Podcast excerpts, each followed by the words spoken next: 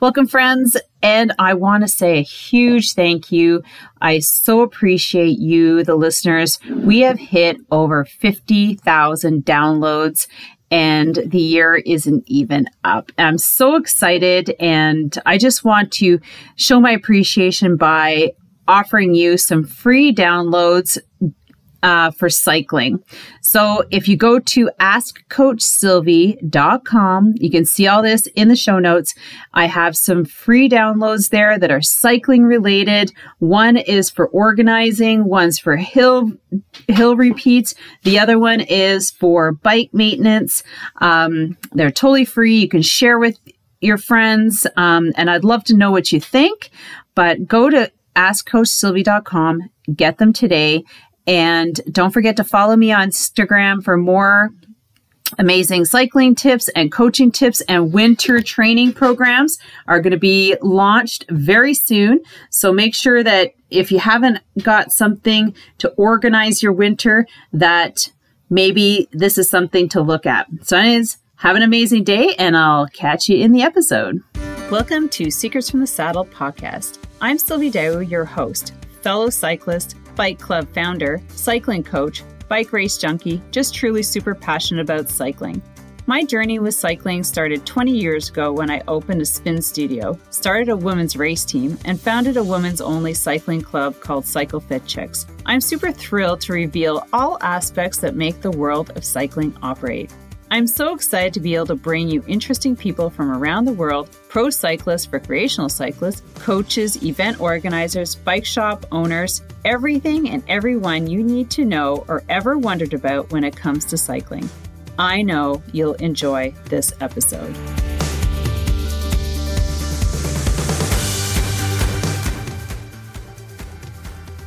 All right, everyone, welcome to another episode of Secrets from the Saddle, All Things Cycling podcast with your host, Sylvie Dow. And we have a super special guest here, Marianne Plignet. Plignet.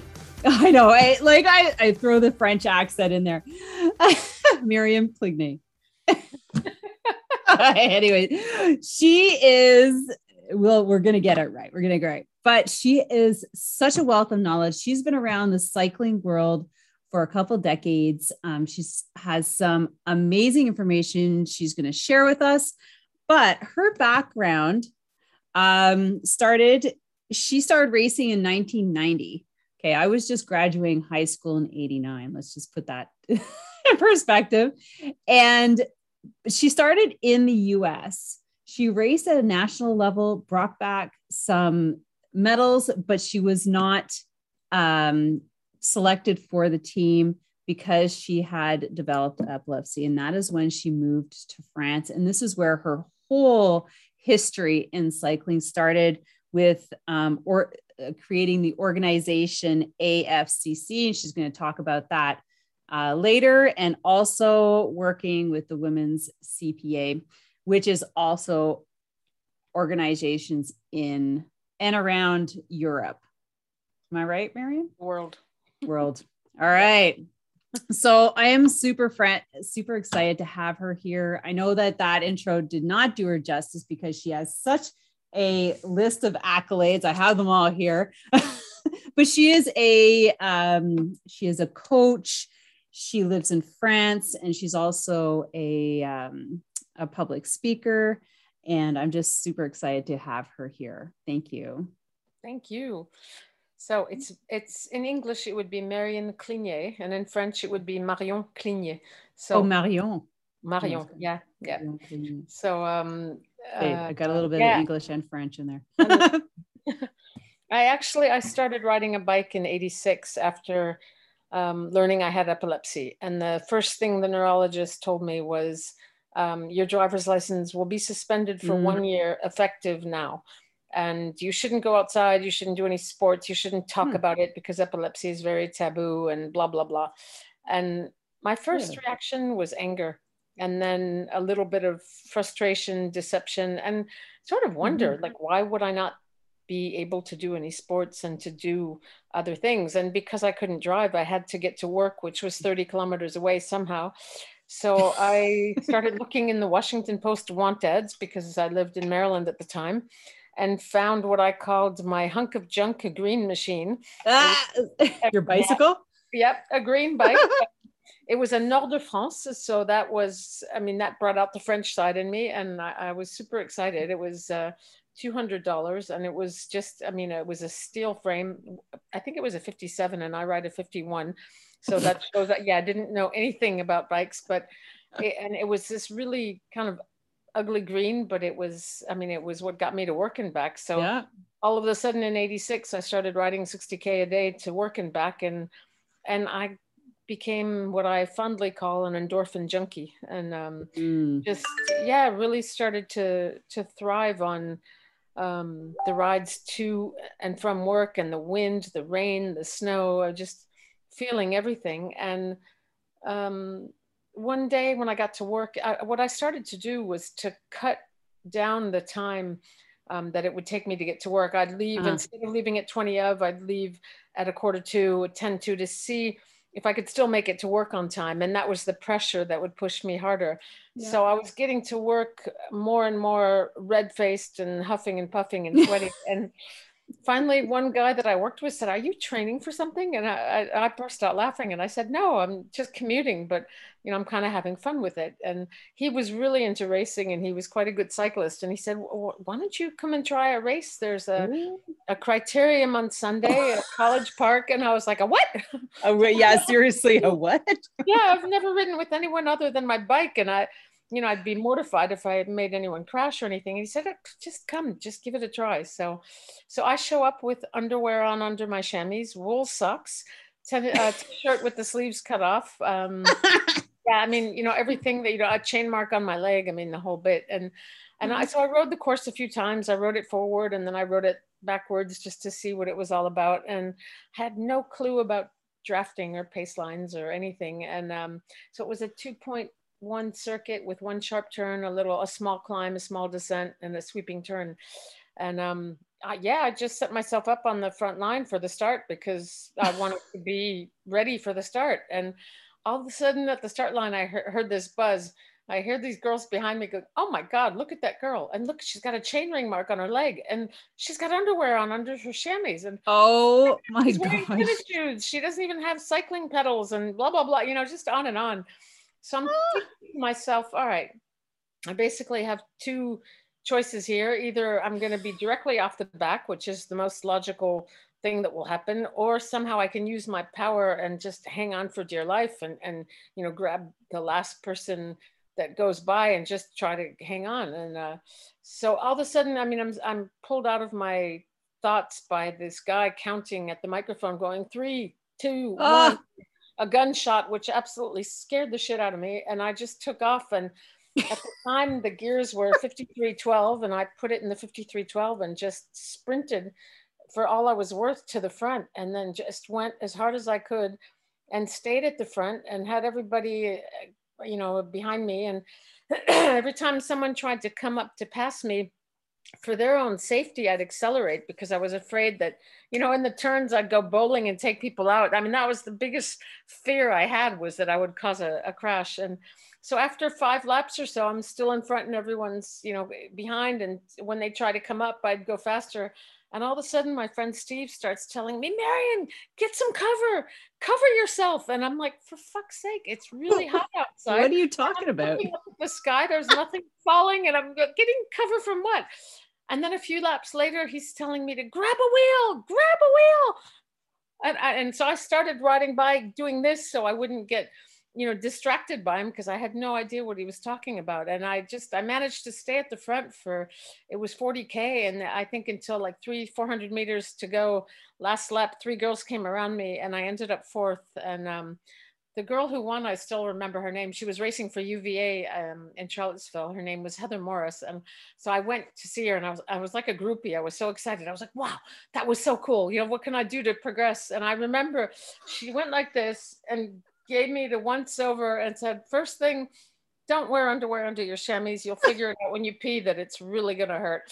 And you know, change the bike. It's got to go. I mean, it's too big. It's or clean it, and do something, get pedals, you know, do just redo everything. And I'm like, oh, okay, it was that bad. And but she, you know, she was encouraging. She said, "You've got the strength. We saw that, but you know, you you've got to now uh, tighten things up or whatever." So after that, Steve took me under his wing, and I started riding with him more and riding with other guys, and a really close and one of the first really strong men that I rode with. His name was Jim just passed away last Friday, unfortunately, but he was mm-hmm. he was way before his time. He he rode with a lot of women and encouraged them to be strong and fast. So we're talking late 80s. He was way before his time. Right. And, and just was always so excited to have women riding with him on the bike and was like, God, you guys are so strong. This is so cool. Go. And um, so he was, you know, just like a huge uh, motivator, as was Steve. And then there was a guy in New Jersey named Mike Fraysse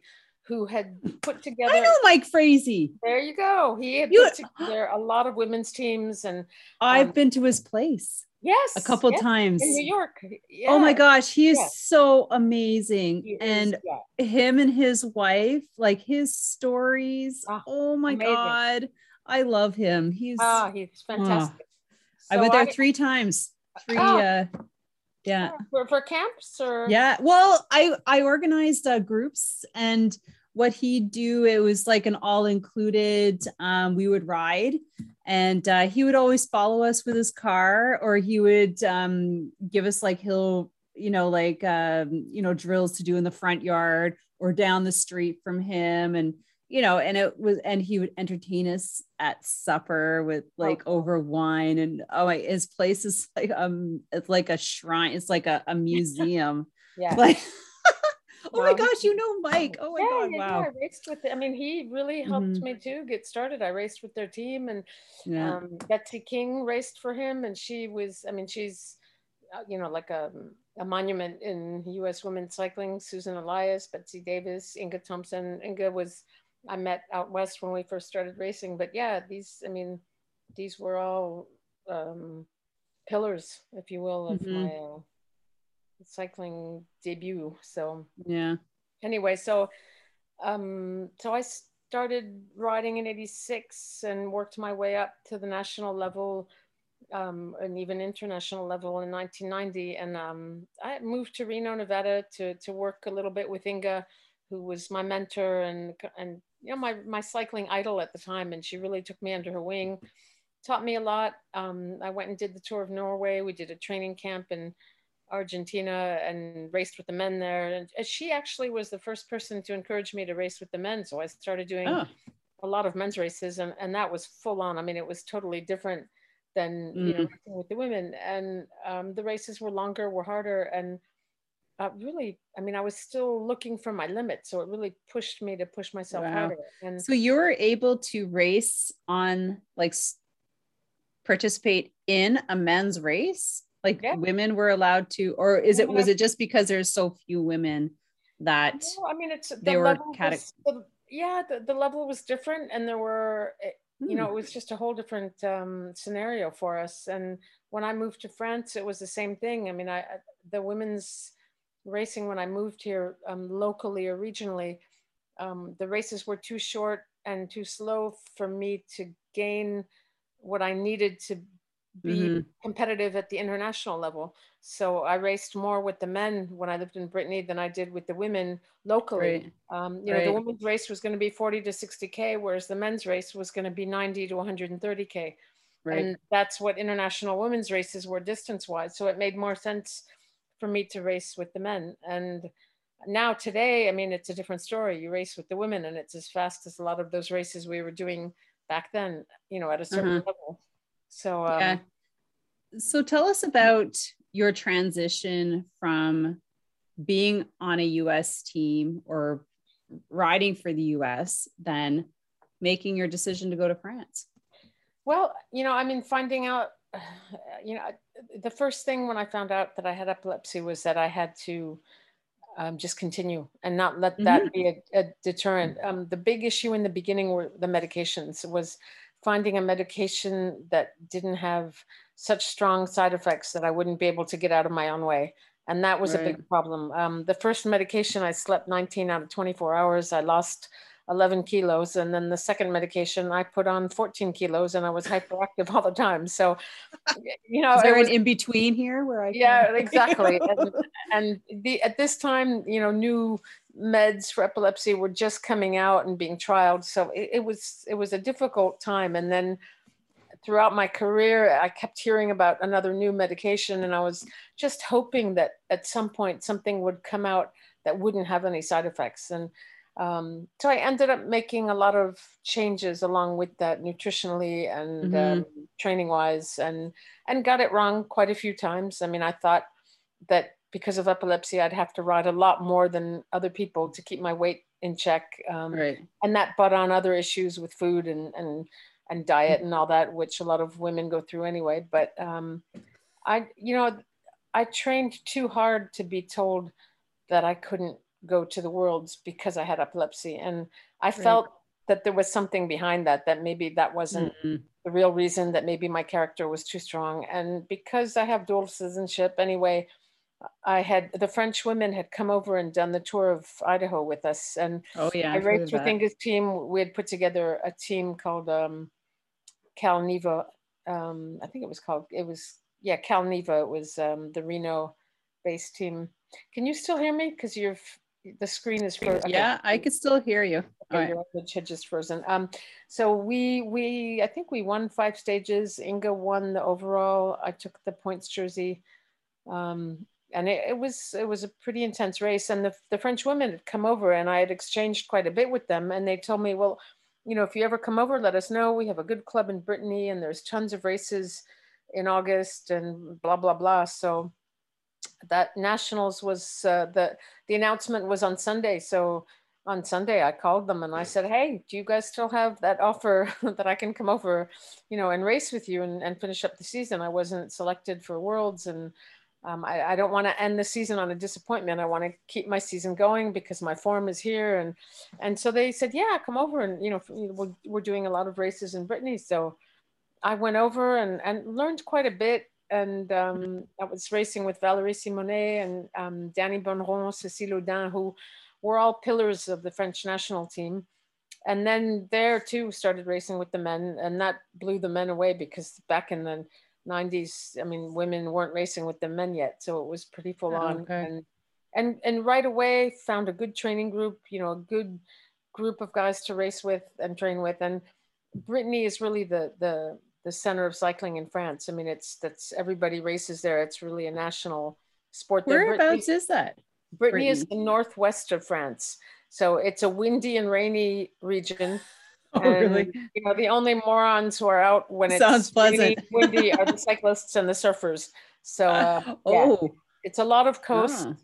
On the. You know, there's a lot of coast on the water, and then inland there's a lot of hills. So it's it's a great place to train. That's where Bernard Hinault is from. Um, you know, is that a, down from Cannes? Is it on that side? It's up from Cannes. Cannes is south. South. Brittany okay, so then Nice? Brittany is north. Nice is in the south. Oh, okay. Yeah, Nice. The only reason, I mean, people live, some of the pros live down that way is Monaco, so they don't mm. have to pay taxes, and then they can train in the mm. back country okay. of Nice. But Nice itself to train is not actually. I mean, I don't think it would be too ideal, but right. Oh, okay. Yeah, so more north. Okay, so I'm thinking, yeah, that's right. It's uh it's got yeah. another section. It's really, you know, you've got Normandy up north, that little part right, right, right, right. And it's all below that. So I know I'm learning all my countries. Yes. so did now can I ask you about your epilepsy? Did it hinder you in any way? And and did were there certain things that triggered your it did you have seizures regularly? Um or was it, it just a one occurrence that no it, no there were it, it, came back i mean it was it's really hard to say what provoked it why mm-hmm. I had that first seizure i had another one a few months later which is what confirmed the diagnosis but they still couldn't pinpoint any particular issue with the eegs and mris and all that so it was a really difficult um, uh, mm. diagnosis to uh, to explain um, so I had throughout my career between zero and three seizures a year. And, okay. and I had to stay on medication. So I mean, I was kind of lucky, and then eventually, I was able to pinpoint the symptom that I would get before a seizure. And normally, once I started having the symptoms, um, I'd have between two to four hours before the seizure, so I could put Oh, myself wow. in safety. The biggest problem I had in the beginning was really recognizing and listening to the symptom because I kept telling myself that it had to be psychosomatic. And because I was strong mentally, I could be stronger than the seizure and will it Right. away. But that Oh, doesn't oh, yeah. happen. so, uh, yeah, Mm. I learned uh, having a seizure at 47 kilometers an hour that on the bike that Did you yeah. really? I did. Yeah, I did. I had two seizures while riding. One um, out with the guys in Brittany, and um, I broke this tooth that I just got replaced. Um, I, I had it on a pivot, but it kept coming out, so they I had uh, implants. Yeah, that was unfortunate. Um, I literally, when I fell, I literally bit the pavement, and the tooth split in half and was hanging by the nerve. It was, uh, yeah, it was horrifying. Um, and we spoke earlier about concussions. I, I had a massive concussion that I don't Yeah, think was properly diagnosed right away. So um, I probably could have had more rest after that. But uh, um, and then I had another one. Um, God, I had another one riding.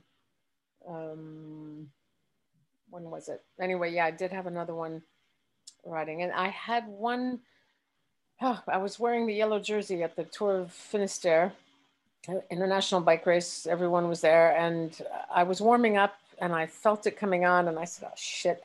Um, so I was making a U-turn to tell my director sportif that I was going to have a seizure and that I probably shouldn't race, and I tumbled into the the nettles and the rose bushes face first and had a seizure, and my bike kept going, and then fell in some tall grass. And after a seizure, it takes me you know the actual seizure is between 30 seconds to three minutes but it's the post seizure that's the longest it Yeah. takes me about 10 15 minutes to really reconnect. And it it, it from what people tell me it looks like the old operators where they're putting you know line a with line a line b with line b. So each Mhm. neuron is trying to connect. And so i'm a little bit amnesic. I don't know what happened. And I, i'll repeat the same things. I mean it's a lot of confusion. And so after the seizure, apparently, I got up and started walking down the road in my cycling shoes, and everybody was warming up on the, the road. And, you know, a couple of girls just kind of looked at me, and one of my teammates stopped and said, Where's your bike? And I was still kind of, you know, wherever I go when I have a seizure. And just at that point, I started coming to, and I said, No idea. and I, I just remember the color draining from her face, and she just went sheet white. And she said, "Don't move. I'll be right back." And you know, she she looked me over, so she saw that my face. I mean, everything was puffy from the nettles, from the rose bushes. I was scratched, and and so the the medical team t- came to get me. They postponed the start of the race for ten minutes, and then Oh. it, it took them a while to find my bike because it had. um, yeah, it had fallen over in some tall weeds, so they couldn't see it. Um, so they found my bike, and then I was still, Did you race? Yeah, yeah, I was still coming out of the seizure. And I remember they said, "So, are you ready? Do you want to race?" And I said, "Who won?" And they were like, "No, you have the leader's jersey. So, would you like to race?" And just after a couple of minutes, everything finally connected, and I said, "Yeah, okay, I'm all right. I can do this. Let's go."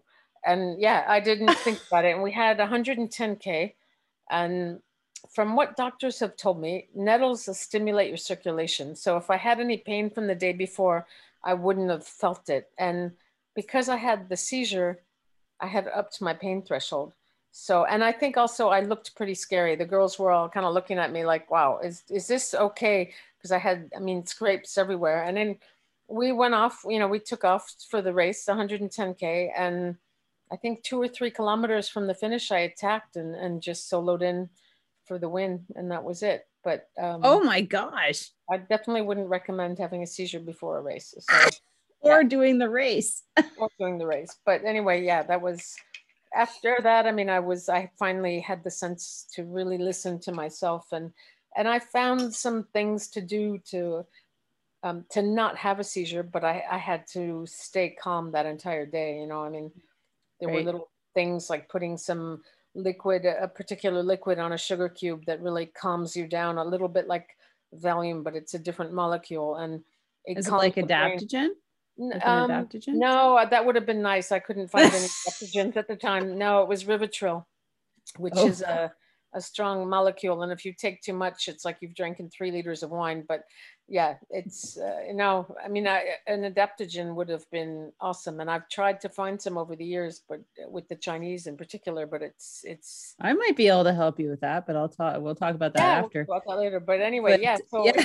yeah i mean there's a lot out there in terms of um, herbs and i've i've tried you know making the switch a few times but it's yeah. uh, not an easy one anyway um I think so now you're you're settled obviously yeah. um you just moved to the Pyrenees from Toulouse um, I'm living Ooh. in just across from the Hautacam um, so I'm at the foot of the mythic tour climbs the Tourmalet is about a 20 25k warm up the Col des Tentes Col de Bordère uh, Soulor Aubisque uh, just fabulous rides um, there's I think flat- I'm coming over. well, we could travel.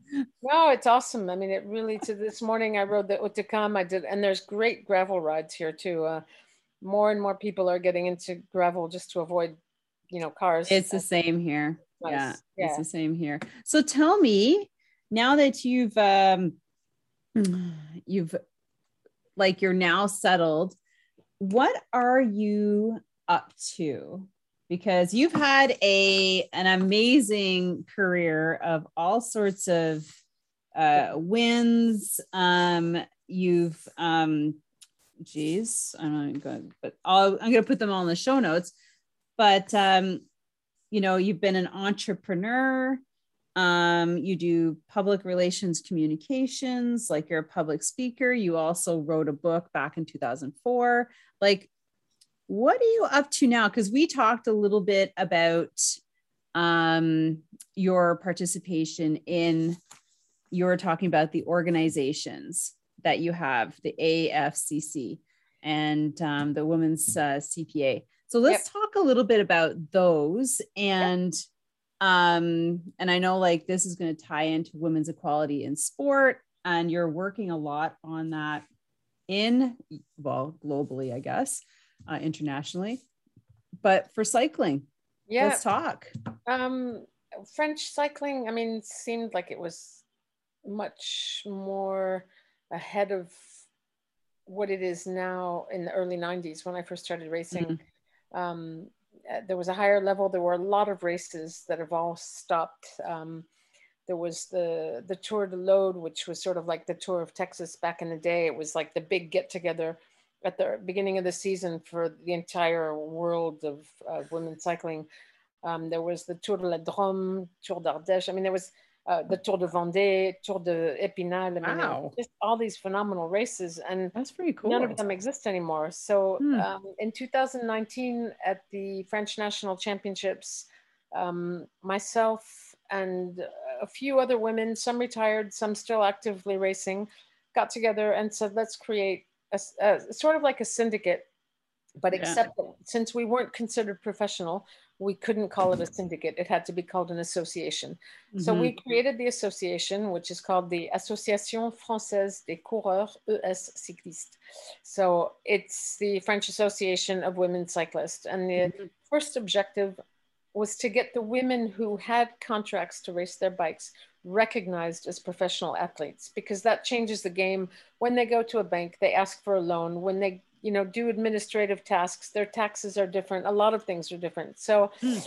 we had to negotiate for 8 months with the federation until they finally said oh you're right. Yes these women who are in the world tour actually do have a contract to race their bikes. So we'll put a stamp on it that recognizes them as professional.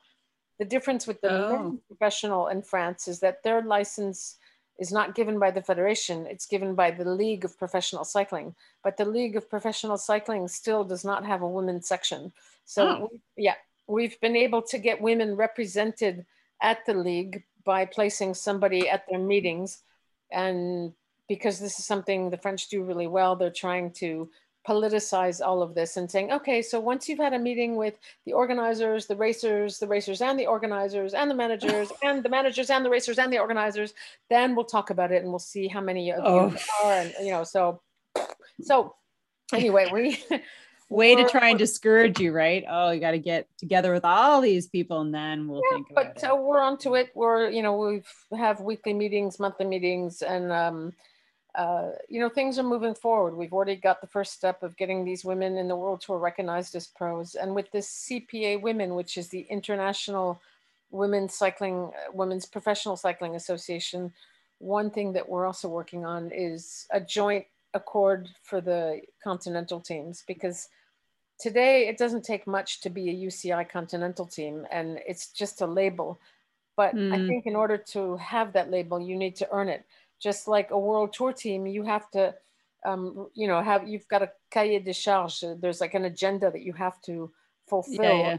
and uh, to be able to be a world tour team. And they need to do the same thing for UCI Conti teams because that's where a lot of problems start. I mean, there's a lot of sexual abuse still happening in women's cycling, and we're trying to work on that. And yeah, so we, I mean, battles have been won. The I've heard it's very expensive too.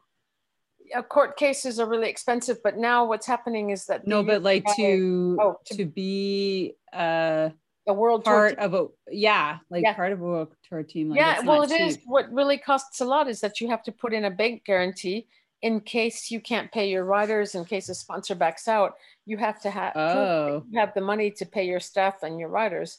So mm. that's, I mean, like in any, you know, a, lot of different businesses, you would have the same um, requirements. So, so we're working, you know, on a lot of different things. One step forward is that the UCI no longer has three different commissions um, to handle an abuse case before it would have to go through the ethics commission, the disciplinary commission, and then the whatever commission of, that oversaw both of those. So it would take three times as long to get mm-hmm. things done. Now they've reduced it to just the ethics commission. So, you know, it, it gets seen and treated much with much more rapidity and efficiency.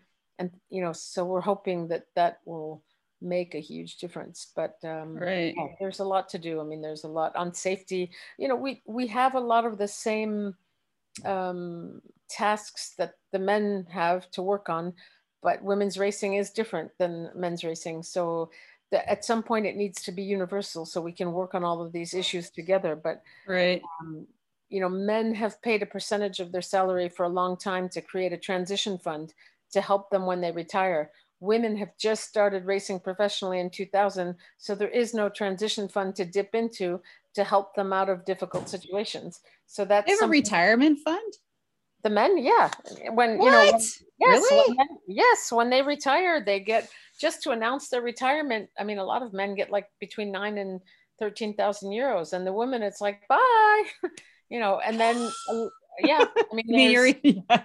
yeah no wow. and then um, there's different things that are proposed to them to help guide them through their transition and it's never enough because psychologically you know oh, it's never enough going from six hours a day to nothing yeah. and you know your raison d'etre was always getting up to ride and watching mm-hmm. everything and all of a sudden all of that stops so there is um, a South African who lives in Germany who's put together a universal program for men, oh. for women, for everybody who's been presenting that to the CPA. So we're working on that with him. And that's really cool because that's so it's like a trans, really it's like a retirement transition program. accompaniment. Something, yes, accompaniment. Yeah, yeah. yeah, something to really help guide a platform. Canada has something like that for yeah. Olympic athletes. Yeah, yeah, because that's I mean, pretty hard. It is them. hard. I mean, when you see what happened to uh, Liv, Olivia Podmore, the young Kiwi who just took her life. I mean, she wasn't selected. She was a sprinter, and you know, don't know exactly what happened, but she qualified mm. a spot for the sprints, and she wasn't taken, and she ended up taking her life. So mm. that, I mean, it just showed, and she was young. She was 24. I mean, so wow, it's you know, it happens. Um, even when people are older and they retire and all of a sudden they're lost, mm-hmm. they can sink into depression or whatever. But I mean, uh, yeah, I mean, it's just, um, it's a it is a, a surprising, like when I, um, I've interviewed uh, quite a few of the Canadian uh, Olympic team, or even some of the Canadian pro ladies Olympics, and some are in Europe. and uh, just to ask them, you know, asking them, you know, what's their five year plan, you know, retirement. A lot of them are still in school. Yeah. Just surprising. Yeah. Like those A personalities, right? They can pull, pull it off. Well, women usually multi and multi multitask. I mean, yeah. France, most I was of the surprised women, actually. Yep. Um, the, the continental women race, work, and go to school. Oh wow. So, yeah. So it's it's difficult. I mean, and and that that makes it even more difficult to be able to up your game to be competitive at racing, which is why oh, a lot sure. of women end up stopping. So yeah. Plus the family. Plus happens. family, yeah. I mean, if you want to have kids and and you want to create a family and mm-hmm. um, or find someone to do that with, you know, it's Who's not uh, a racer. yeah. yeah, I mean, it's it's not yeah, not easy. so what what kind of besides this? I mean, you've got lots of projects on the go. What can you tell us about um, things that we should keep our eye out for? Like we were just talking about the women's Tour de France. It yeah. was just announced like during the men's Tour de France for next year. Is yeah. that going to be that's a shorter version to start, okay. right? Isn't it? So um, the CPA yeah, women have been involved with that, with the okay. marketing, with the announcement. Um, we've been um, in close contact with Christian Prudhomme and his marketing team, which are women, two women, um, which is a first. And and so yeah. we've been in touch with them. We um, uh, consulted with them, well, advised them on who to contact in terms of women racers to to kind of do a, a, day in the life of to to build what they wanted to do is try to do a a starification so the public mm. the general public knew who these women were. Yeah. So um i think that's something that's in the process. They wanted to show people that there are women who are moms who are working who are studying uh, you know mm. studying on the road and and that women are multitasking and that they you know they have it's it's a different peloton a different group than the men i mean overall the women have a much higher education um, because they haven't been able to to race yeah. um, well they're, they're not getting the same money so it's it's a different game but now you know the salaries are progressively increasing and women are starting to you know to be able to make a living from it but anyway um, that's happening and our association in france is also going to organize the first ever Women's International Tour of the Pyrenees in 2022, August Ooh. 19th through 22nd. Okay. So it'll be four stages in three days um, between Pau, Lourdes, and uh, Pierrefitte and the Soulor. So there'll, there'll be a bit of climbing, there'll be a team time trial,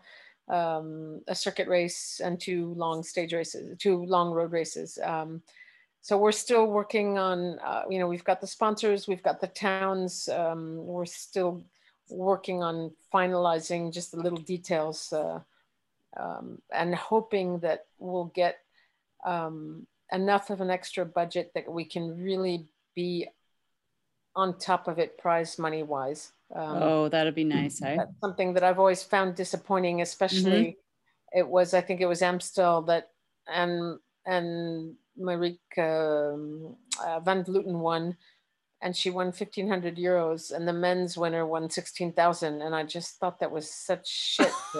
yeah. Wow. So that I'm telling you, Miriam, I um I'm a an event organizer. I have a women's cycling club. I didn't mm-hmm. get to tell you that, but here in uh, Chelsea around Ottawa, and uh, we started um, we put an, a race event on the Quebec circuit. Uh, so it's it's uh, sanctioned by the Quebec Federation, and um, that was one thing because I was like, they have like a kind of like a, a little chart as to who gets the percentage wise of of race money, right? Uh-huh. Or the race organizer can decide how much money they're going to give out. So I have always made it a point of having the same race money winnings for men and women. Um, and I also honor like some of the masters women too, being a master. But uh, and I think that's super important um, yeah. because uh, you know the the senior one two women work as hard as the senior men's, and uh, usually they're the ones who are traveling to to come or they're trying to um, break into the circuit, the pro pro circuit, either here in Canada. Well, I know so much here in Canada, but finding a team here in Canada, but definitely going down to the United States. So yeah, there, there's a few Canadians too mm-hmm. in Europe. Um, Emily Fortin. Is racing for Biscaya in Spain. Um, she's coached by the guy I rode with today, uh, Pascal Hervé. Um, and there are some. Yeah, there's a couple others. Um, uh, Annie, is it Annie? I'm trying to think of her her and her boyfriend Sean Clark. I can remember his name. I can't remember her. Uh, Annie Prudhomme. It's not Annie Prudhomme, or is it? I'm just trying to think here. Andriane, Ar- Ariane. I think. And uh, they're uh, they're both in Spain. Okay. Well, yeah. you're probably in Girona, which seems to be where a lot of people. Yeah, and they uh, she raced at um, in, for the Olympics, uh, Team Canada as well. Okay. Um, what's her name? Well, here, just hold on. Hold on. Let me just double check here because, like, there's there's a group of them. They all started on the same team here in Ottawa. Okay. So they're basically recruited by the same woman, Jenny, and uh, Jenny Trew. I don't know if that name's come across uh, your um, and and they all look alike. I'm just trying to think of like, wow. um, yeah. So uh, no, Caroline, Caroline, um, uh, Cruel, Caroline. Yes, yes, I've yeah. heard of her. Yep, yep, yep, yep. Yeah. yeah. So yeah. she, yeah, so she raced a time trial and she did the road uh for the Olympics. Yep, and I, I don't remember was she racing for Tibco or for Rally or oh I can't remember what she's who she's yeah, racing her, her, for right now. Her, yeah, okay yeah she's one of the uh, episodes but uh yeah so she's she came in through like she's from quebec actually gatineau not far from where i am but all these girls like were all recruited raced together and a lot of them went to track a lot of them went to like you know and it was just yeah. crazy because I was like, oh my God, you were coached by her too. it's just like she recruited all these. I mean, she's she was such a talent seeker. Uh, wow, uh, Jenny Trew. Well, yeah, yeah, that's awesome. I mean, that's that's a huge yeah. uh, asset to have, and it and it takes. I mean, it takes a lot of oomph to you know to go out and find the talent and and mm-hmm. to encourage them to you know it's almost like selling she's got to be able to make the sell to bring oh them. i don't think she had any problem yeah she, she from what i understand but she was one of the the ladies she had a a pro um she was racing pro and over a couple concussions she was forced to finally Stop. retire oh. and okay. then she came to ottawa and started coaching and so kids and then she coached for um uh well it's part of her a bike shop cyclery and then she started recruiting these girls into their women's team awesome. and then she just like took them like to wow. and now she's at the milton track she's running their junior development program Far like out. oh yeah like yeah, I'll send you her episode, but she's oh yeah, she's so funny. Great. But but you know what? You could tell that she she pulled out and find, found girls who had like very similar personalities and and just like the um the fortitude to go and race at such a high level and and train as well so it's just it's just amazing like that grouping of girls um but uh anyways she's uh crazy I've raced in um, one of my first like big international wins was the uh, Canadian Grand Prix Tire Classic in '91. Was that in Montreal? Yeah, yeah. It was. Uh, we had the time trial on the bike path. Um, it okay. Was, I think it was 5K, and um. Oh my gosh! Really? Yeah, it was. It was. That was fast. Cool. And um, then the next day was the the race, the circuit race up the Mont Royal.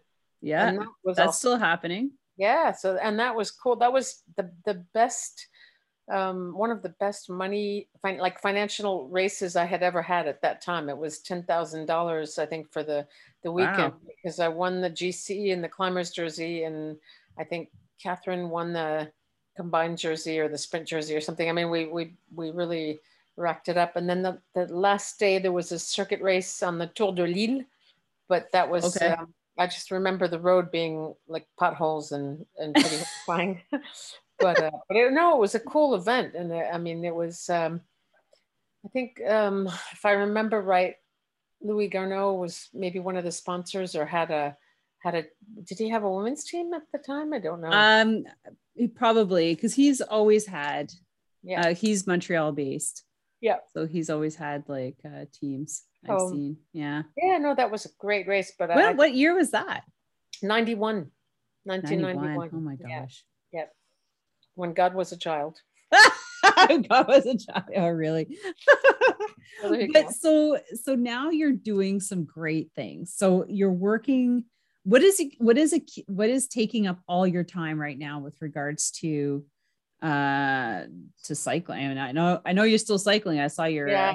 Uh, yeah, no, I'm still, still very active cycling wise. Uh, you were saying yeah. something about like training camps at your place in France. Yeah, um, possibly. What's, what's going on with you for like right like currently? I know you spoke about the organizations and like you know for the next three years. What's uh? Well, I just bought this house in December. It was a major fixer upper. It was built in '47 and just needed uh, you know, gutting out, rebuilding from the inside out, repainted everything. So I'm still waiting for my kitchen, but it's basically the kitchen yeah, is always the last. story, yeah, well, especially mine. It's a three-story house already divided into three apartments. So I'm renting out the apartments below, and I live on the top floor with a balcony that looks out onto the Hautacam and pretty much surrounded by mountains. So it's a, a really cool little town. Um, a lot of fabulous rides not far from the Tourmalet, from the Hautacam, from Soulor, from Aubisque, everything. So a lot of cyclists come here in the summer and then you can ski or snowshoe or do whatever in the wow. winter. So I'm this, I just opened, you know, the rentals in August. So it's still, we're still in August. I mean, i am basically three weeks in and just starting to make some money back. I mean, I invested a lot to, to rebuild mm-hmm. everything. Um, um, I feel kind of like I'm camping in my own apartment because I'm still I'm doing my dishes in the bathroom sink, so at least oh, I have yeah. a bathroom sink to do them in. So, um, and because the plumber and the electrician are on vacation, I can't. I do have the stove and the um, the tabletop stove um, positioned, but I can't get them to function because I need the electrician to do the you know. Oh, the you got a barbecue? Same with the sink. No, and uh, yeah, no. So been eating a lot of salads and nuts and grains. anyway, um, as of tomorrow, I'm working on a website with the friends. So to, to do my own marketing, uh, right now I'm going mm. through booking.com and um, some other local agencies, but it's, I'd rather have my own connections with people. So um, the website will be uh, Villa Villa de Vacances, no, Villa de Velo et Vacances.com. So, oh, all right. Yeah. Well, we'll we're gonna definitely have to add that. So everybody, mm-hmm. by the time this is uh this is launched, yeah. you can go and rent Miriam's place in yeah. France. Yeah. so the her link will be there, so you can go and book yourself in, and uh, if you could leave Canada um, or the US well, there's a group of Canadians coming um, to ride. Uh. Yeah, to ride with uh, my friend I told you about, um, Pascal. So that they're oh nice doing 12 days the tour. They're starting in Barcelona and then coming up and doing uh, the Pyrenees. And uh, and wow. the, Pyrenees are really. Um, I prefer the Pyrenees to the Alps because it's um, they're more they're wild, they're more rustic, if you will. Like wild. Um, they're harder. Yeah. People are more open, friendlier. I mean, it's it's a different atmosphere than the Alps. The Alps hmm. is, um, uh, I think, they're not so cycling friendly. I find well, that hard. I mean, they've made big roads to accommodate cyclists, but it's not the same thing. Um, right. It's not as uh, uh, wild. You know, you still like when I ride up the Col de Spandelle, which is close by. I often see deer in the woods. I mean, today, oh, I see. Wow, yeah. In front of me, um, so yeah i mean it's it's a different atmosphere. Hmm.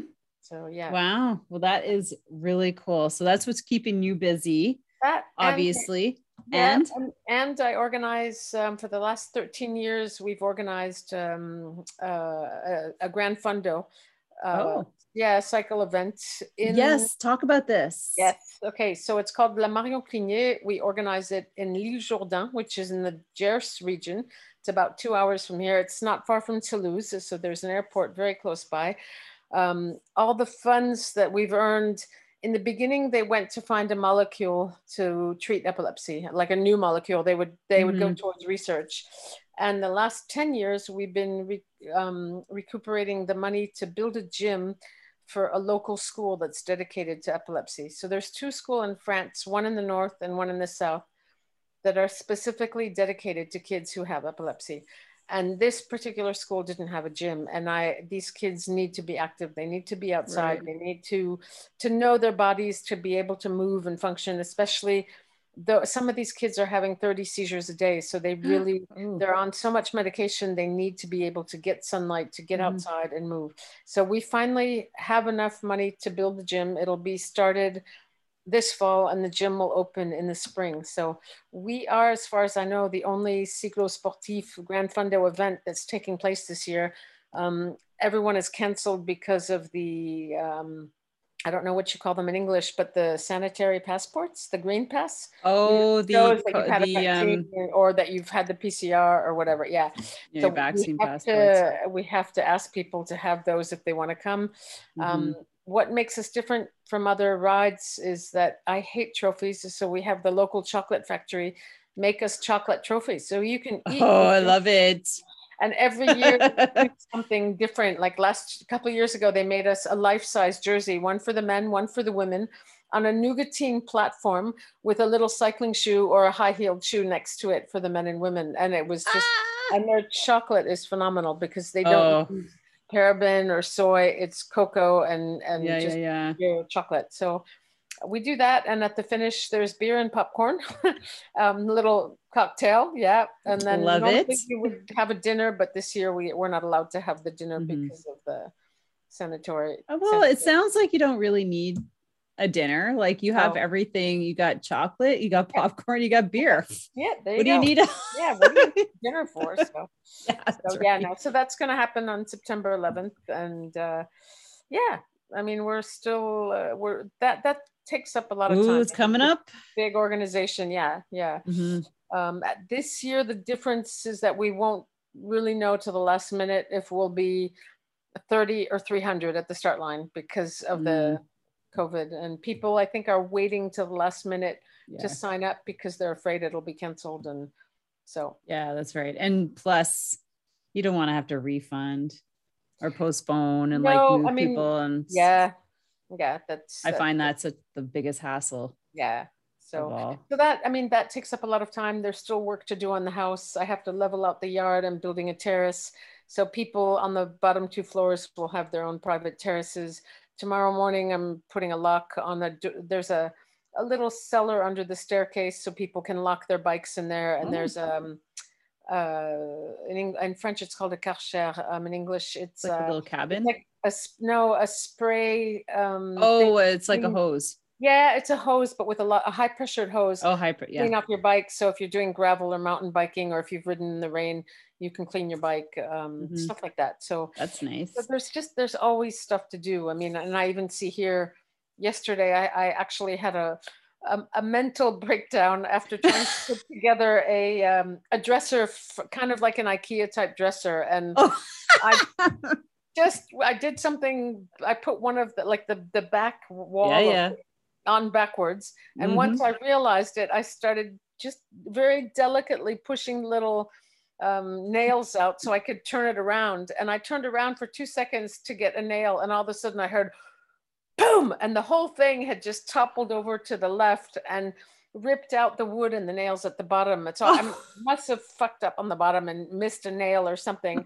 so that went to the bin, and I had to start over. So I called up. Oh no. I can you come and help me? I can't do this, and I'm so tired of living out of my bags. And so, uh, yeah. So I've I've had the pleasure of putting together part Oh. of my kitchen from IKEA. Oh, God. Okay. It's just like just a second. There's something Yeah. wrong with this thing. Yes, Take the whole thing apart, redo it. Oh, fuck. Yeah. I mean, yeah, when you do put the drawer in upside down, you realize that. Yep, No, it's the back parts. Like you, it's already in there, and you're like, I think there's something wrong. Yeah, something wrong with this picture. Why is this not not wrong with this picture. Yeah. it's like, So, uh, yeah. So anyway, that's I mean, there's I think that it'll be a never-ending project. There's always stuff. oh do. yeah, you'll always find things that you can Yeah. make nicer, you know, people's But- experience better. But oh my gosh, so it's so I guess we'll just we're bringing this to an end. Like you've got so much stuff going on. So if anybody is a around uh September 11th, Yes, come to make sure Jap- come to the make sure you've what's the website for that? We have um, a Facebook page. This will be Oh, okay. Facebook page is called La Marion Clignet, and once you're on the Facebook page, you'll Yeah. find the link to the website. Um, Mhm. um, I'm also but that's where you're putting all the updates as well, I yeah, imagine, that's where on we're that putting page. the updates, and there's Yeah. a link to the courses. There's a link to the inscription. Um, we're having people sign up online, so we know that they've got the pass, and then Mhm. we have to scan with the QR code when they show up, um, so we know that they have the pass. Um, Mhm. uh, just quickly, I'm also doing work with the Syndicate of Syndicates and Associations in France to to help professionalize all women's sports and get them Mm. to to play the games so that you can see every bike race and cross country track race or whatever on the telly when you want and and not That would be nice, actually. yeah it would it would make a lot of sense Yeah. Um, so so we're working hard on that um and and just you know bringing up the leveling the the playing field the breaking glass ceiling all of that so Mhm. Um, So- there's also a documentary on the first women's tour that's about to be filmed uh, by Jill Yesko, who had made another movie, I think, called Tainted Blood. So she's Oh. making a movie about the first women's tour between 84 and 89. Are you Um, serious? Yes, I'm dead serious. Um, Do you know Debbie Jensen? Jensen? You mean Jensen. Genevieve? No, Jensen. No. Um, She's from no. Canada.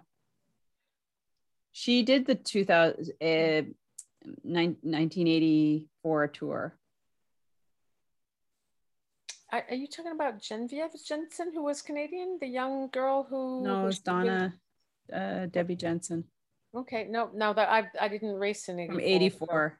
Okay, yeah, no, I wasn't racing then, but um, Inga Thompson is um, will be coming over for the filming. I'll put you in touch with uh, Yeah. with. There's um, and she'll be talking with Maria Canins um, on the trailer. She's got uh, Marianne Martin on there, who was the first uh, yellow jersey winner, and Very cool. yeah, yeah, no, it's it's quite cool. She'll, I think it'll be a great movie. It's called um, An Uphill Climb, I think. Oh. Yeah.